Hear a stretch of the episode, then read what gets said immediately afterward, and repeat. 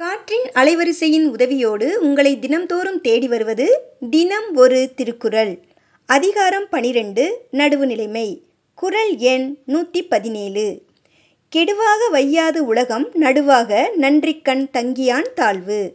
விளக்கம் நேர்மையாக நின்றமையால் தாழ்வு வரின் அதனை கேடாக உலகம் கருதாது.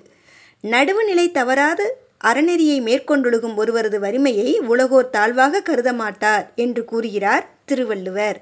மீண்டும் குரல் கெடுவாக வையாது உலகம் நடுவாக நன்றிக்கண் தங்கியான் தாழ்வு. நன்றி மாணவ செல்வங்களே! இந்த நாள் இனிய நாளாய் அமைய வாழ்த்துக்கள்.